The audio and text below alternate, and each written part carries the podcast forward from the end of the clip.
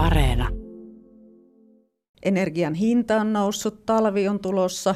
Moni miettii sitä, että no millä sitä taloa lämmittää miten maksaa sähkölaskut. Onko tässä löydettävissä yhtenäistä linjaa jotenkin? Näettekö, että on jotakin hintakattoja tai näitä yhteishankintoja? EUllahan on tavoitteena, että tänä vuonna jo vähennetään kaksi kolmasosaa tätä muun muassa Venäjän kaasun tuontia ja vuoteen vuonna 2027 se loppuisi kokonaan. Pystytäänkö nopeasti tekemään niitä toimia, joilla nyt sitten turvataan se, että ei ainakaan paleiluta ensi talvena? Kyllähän tämä osoittaa sen, että Euroopan unioni on aivan liian pitkään ollut riippuvainen fossiilisesta tuontienergiasta ja varsinkin Venäjän tuontienergiasta. Että vaikka siitä on pyritty irti jo Krimin valtauksesta saakka, niin siinä on epäonnistuttu. Ja osa jäsenmaistahan on toiminut koko ajan ihan päinvastaiseen suuntaan. Saksa tästä suurimpana esimerkkinä, ja tämä on tehnyt myös Euroopan unionista hyvin heikon, eli ei ole pystytty näihin Venäjän rikollisiin toimiin aikaisemmin vastaamaan riittävällä voimalla, ja se on lopulta johtanut siihen, että Venäjä jopa hyökkäsi täysmittaisesti Ukrainaan, eli kyllä tämä on erittäin iso, iso opetus sillä, että ei pidä olla riippuvainen yhdestä toimittajasta tarvitaan nyt lyhyen aikavälin toimia, mihin varmasti erilaiset energiansäästötoimet ja monet niin kuin korvaavat energialähteet, niitä joudutaan nyt käyttämään. Tilapäisesti kivihiiltä joudutaan taas uudelleen käyttämään. Suomessakin turpeen käyttöä joudutaan nyt pidentää. Nämä on näitä lyhytaikaisia toimia, mutta pitkällä aikavälillähän ja pitemmällä se ainoa toimiva konsepti on se, että käytetään enemmän omia vähäpäästöisiä energialähteitä, uusiutuvaa energiaa ja myös ydinvoimaa, mikä on Euroopassa tuotettu. Niin, me lähetetään joka, päivä, joka toinen päivä, ei ihan joka päivä, mutta vähän enemmän kuin joka toinen päivä. Me lähetetään aina miljardi Euroopasta energiasta maksuja Venäjälle edelleenkin. Eli ei, ei, ei siinä onnistuttu. Ne utopiat siitä, että nopeasti voidaan kaikki ajaa energiaa alas, mikä Venäjältä tuodaan, panna kaikki hanat kiinni, niin sehän ei ollut totta. Eikä tule olemaan tiukka tekee, että 27kään on vielä äh, niin kuin hanat kiinni. Suomihan on omalta osaltaan pannut hanat kiinni jo me emme enää sieltä käytännössä sieltä juurikaan tuo ja niin poispäin. Se, että näin on, että koko Eurooppa ei siihen pysty, niin on juuri sitä, että ennen kaikkea Saksa, Italia, jonkun verran Ranska ja osa Itä-Eurooppaa on sitonut itsensä nimenomaan venäläiseen kaasuun. Öljyhän saa maailmalta muuta, mutta kaasua, kun putket on rakennettu, niin ne tulee sieltä, mistä ne putket on ja muualta, ellen siinä siis nesteytettynä riittävän määrän tuominen on tosi vaikea asia. No, se voi vielä jollakin tavalla onnistua, mutta niiltäkin osin, kun se onnistuu, niin se hinta on sitten huikean paljon hirveän monisata, pro, monella sadalla prosentilla hinta nousee sitten. Sananmukaisesti se on meidän yhteinen ongelma, joka heijastuu meille asti. Kaiken energiahinta nousee ensinnäkin. Löytyykö meiltä sellaisia toimia, joilla voidaan sitä hintaa hillitä?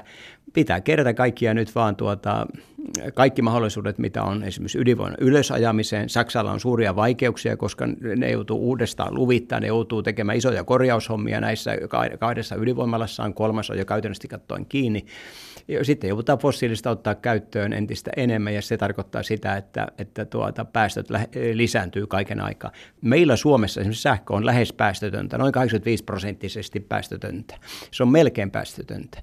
Ja nyt mitä enemmän kysyntä Keski-Euroopassa sähkön kysyntä lisääntyy, kun meiltä Pohjolasta on nyt jo kuitenkin 5-6 tuhannen megawatin tehot yhteyksiä, sähköyhteyksiä Keski-Eurooppaan. Mitä sie- suurempi kysyntä on siellä, mitä siellä kalliimpaa on sähkön hinta, sieltä sitä suurempi kysyntä sieltä kohdistuu Pohjolaan ja meiltä viedään sinne.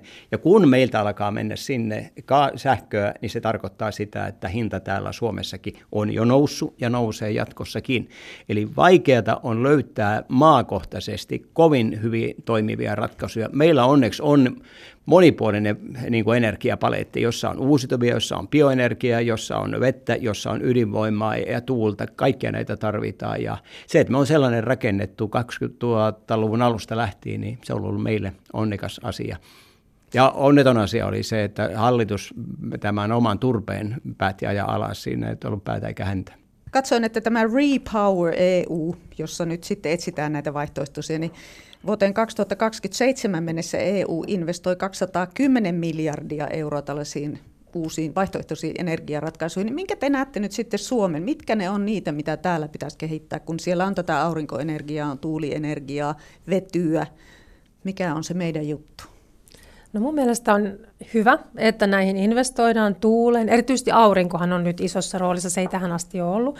Se on hyvä asia, mutta siinäkään en kannata sitä, mitä komissio nyt aikoo esittää, että tulisi pakollisia aurinkopaneeleja tietyn kokoisiin taloihin, että siinähän nyt ei ole ei ole sillä tavalla järkeä, että mennään näin yksityiskohtaiseen sääntelyyn, mutta hyvä, että edistetään aurinkovoimaa, tuulivoimaa, mutta samaan aikaan täytyy muistaa, että isoin uusiutuvan energian lähde koko Euroopassa on kuitenkin biomassa. Ja Suomelle tietysti ylivoimaisen tärkeä, koska meillä on niin iso metsäteollisuus. Eli ei pitäisi myöskään rajoittaa tarpeettomasti bioenergian käyttöä. Se on edelleenkin se kaikkein isoin uusiutuva energialähde samaan aikaan, kun tärkeää lisätä näitä muita. Vety on lupaava teknologia, mutta se on vielä sillä lailla alkuvaiheessa, että siihen pitää paljon investoida sen tutkimuksia ja tuotekehitykseen. Ydinvoimaloiden käyttöikää kannattaa kaikkien jäsenmaiden jatkaa, jossa niitä on, ja myös uusia hankkeita tarvitaan. Et se on semmoinen vähän päästöinen tehokas energialähde, mutta eihän tätä tähän niin kuin yhtä taikasanaa ole. Että kyllä se monipuolisuus on valttia ja tietenkin eri jäsenmaissa on vähän erilaisia mahdollisuuksia myös hyödyntää energiaa. Niin kuin viittasitkin, niin Suomelle edelleenkin kyllä mä näen, että tämä metsäteollisuus ja sen sivutuotteet, jätteet, tähteet on todella merkittävä, samoin kuin ydinvoima ja sitten vesi, aurinko, tuuli ja tulevaisuudessa vety varmasti. Suomella vähän huonoa tuuria on näiden ydinvoimaloiden kanssa nyt ollut.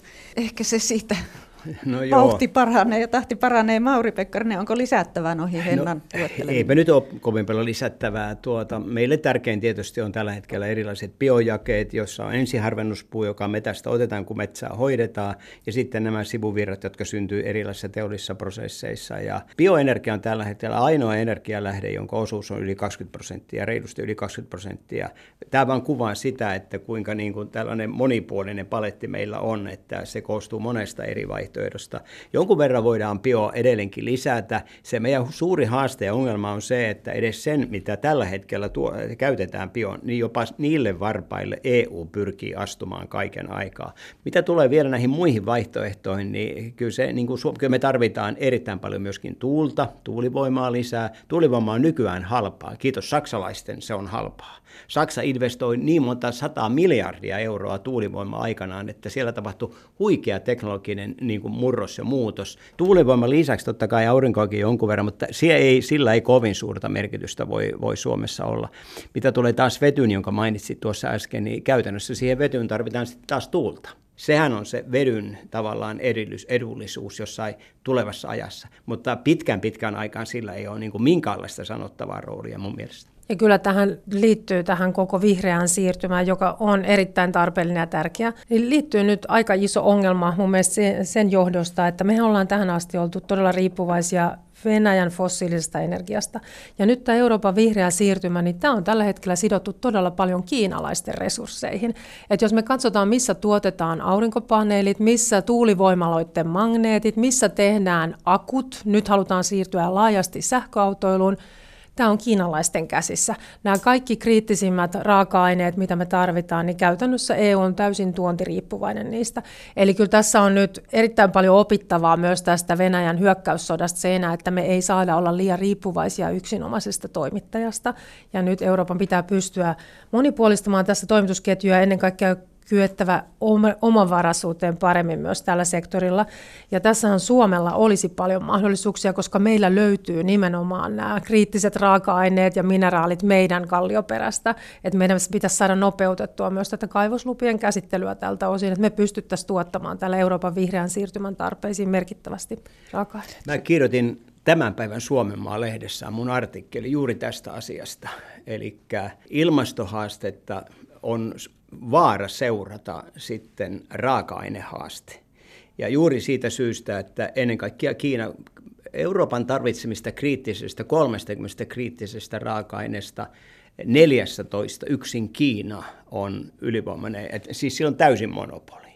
Ja 24 noista 30 kriittisimmästä raaka-aineesta 24 raaka-aineesta Kiina on Euroopan kolmen suurimman hankkijan joukossa. Eli me ollaan ihan ylivässä. Ensin tulee Kiina ja sitten pitkän aikaa ei tule ketään. Ja sitten, jos maailmanpolitiikassa tapahtuu joku iso muutos, ja jos se muutos johtaa siihen, että näitä raaka-aineita ei saadakaan, autoteollisuus on täällä, monet uuden teknologian alat, erittäin monet on kohta suurissa ongelmissa.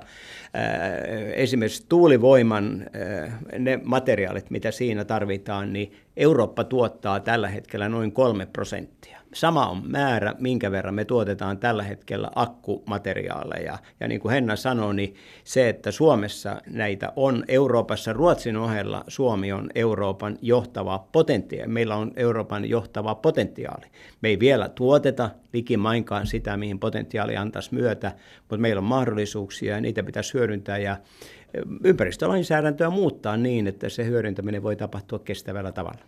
Niin, siinä on tietysti kaivosteollisuudellakin ollut vähän huonoa mainetta Suomessa, että siinä on varmasti tehtävää, että Mutta saa... Se on ihan totta. Siinä on tapahtunut virheitä varmasti, ja, ja monta kertaa mä kuulen aina, että se on kaivoslain syy. Mä vaan kerron, että kaivoslaki ei määrittele yhtään ympäristönormia. Kaikki ne normit, mitkä kaivostoiminnalle määrätään, määrätään kolmessa keskeisessä ympäristölainsäädännössä, ympäristöministeriön hallinnon alla olevassa lainsäädännössä. Pieni tämmöinen ja jos me puhutaan kestävästä kehityksestä ylipäätään, niin tällä hetkellä, jos me ajatellaan vaikka jotain akkujen tuotantoketjua, kuinka koboltti louhitaan Kongossa ja viedään sieltä Kiinaan ja minkälaisissa oloissa siellä tuotetaan tällä hetkellä tämä meidän vihreän siirtymän raaka-aineet, niin jos jossain päin maailmaa pitää kaivosteollisuutta olla, niin kyllä mä luotan siihen, että Pohjoismaissa kyettäisiin näitä prosesseja kaikkein parhaiten Ollaan pelottavan yksimielisiä. Ollaan pelottavan yksimielisiä tuo Hennan kanssa. Monesta asiasta näköjään.